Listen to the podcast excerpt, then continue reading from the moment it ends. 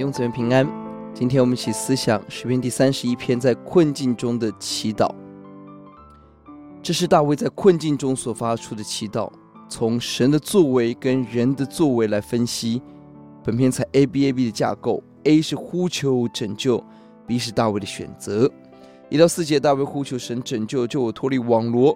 祈求的背后是相信神的公义，神会为我伸冤。在祷告赞美中，深刻的认识经历神。神是谁？神是坚固的磐石，是保障，是岩石，是山寨。愿每一次的困境，使我们更多一点对神的认识与对神的敬畏。九到十三节说明大卫所遭遇的身体的危机。第九节有眼疾，有身心症。第十节骨质疏松，心中愁苦叹息。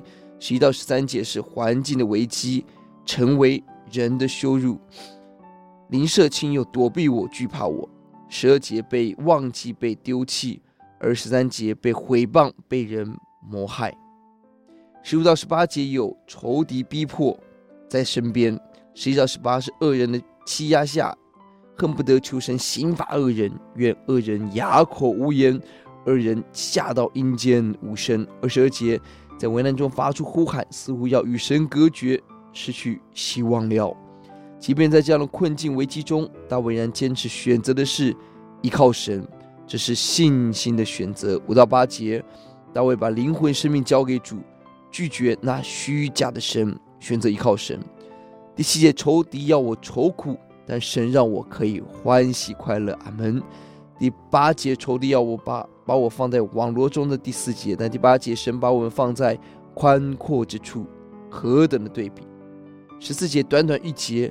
然后溺溺水者难得游出水面，喘一口气，大叫一声：“我仍然要依靠神，你是我的神，我一生的事交给你。”接下来又被困境所淹没了。如果只有我们只有一口气，我们会如何呼喊？愿我们也选择单单的依靠神，宣告他是我们的主。十九到二十一节，危难中的祷告，越祷告越体会到神拯救的大能，深信神为敬畏主、投靠主的人积存了极大的恩惠。因着神的慈爱，欢呼喜乐。而十到二十四节，从个人的赞美，进一步邀请所有人要赞美爱神，神要保护诚实的人，施行公义的审判，吩咐要壮胆的爱神，信靠他。要节在第二十三节，耶和华的圣民哪，你们要爱他，耶和华保护诚实人，足足报应行事骄傲的人。呼求神拯救的诗歌结束在呼吁人爱神。危机到保护，呼求到赞美，个人到圣名，在困境当中，神给我们生命的突破。我们祷告，主愿每一个危机让我们更认识你，更呼求你，抓住你，奉主的名，阿门。